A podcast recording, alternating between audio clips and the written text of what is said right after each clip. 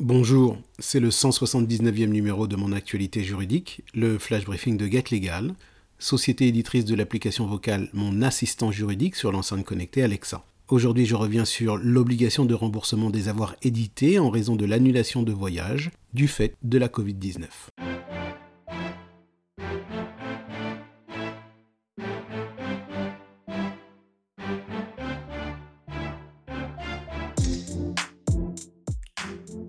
Comme vous le savez, et peut-être l'avez-vous vous-même expérimenté, de nombreux consommateurs ont vu leur séjour de vacances annulé en raison de la Covid-19.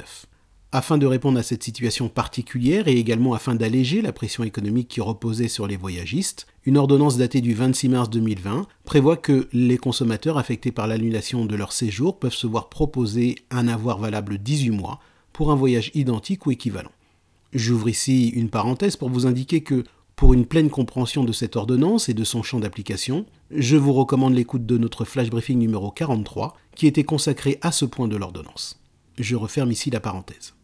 La mesure qui n'était applicable que pour les prestations annulées entre le 1er mars 2020 et le 15 septembre 2020 prévoyait que les consommateurs pouvaient être remboursés à l'issue d'un délai de 18 mois au cours duquel les voyagistes pouvaient faire d'autres propositions de séjour à leurs clients les avoirs émis par les agences de voyage commençant à être remboursés, j'ai donc décidé d'apporter une suite au flash briefing numéro 43 pour vous indiquer comment être remboursé de votre avoir si tel est votre cas.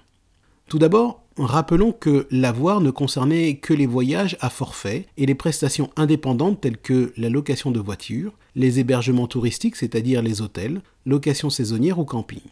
Étaient donc expressément exclus les vols secs, les voyages en train, en bus ou en ferry. Si le consommateur n'a accepté aucune proposition du voyagiste durant la période de 18 mois et donc n'a conclu aucun contrat avec ce dernier, il doit être remboursé de l'intégralité des paiements effectués ou le cas échéant pour le solde de l'avoir restant. Le consommateur pourra solliciter le remboursement par lettre recommandée avec accusé réception auprès de son voyagiste. En ce qui concerne les voyages à forfait, le fondement juridique d'un tel remboursement se trouve aux articles L211-14 grand 2 et grand 3 deuxièmement du Code du tourisme qui visent la responsabilité des agences de voyage et des tours opérateurs. En ce qui concerne le remboursement des prestations indépendantes, il s'effectue sur le fondement des articles 1218 alinéa 2 et 1229 du Code civil. Comme indiqué dans le flash briefing numéro 43, un remboursement anticipé, c'est-à-dire avant l'expiration du délai de 18 mois, est toujours possible pour les consommateurs éprouvant des difficultés économiques. Pour finir, voyons ce qui se passe si, dans la période de 18 mois, le voyagiste a fait faillite. Dans ce cas, vous pouvez saisir le garant financier du voyagiste dont le principal est l'Association professionnelle de solidarité du tourisme, sous l'acronyme ASP.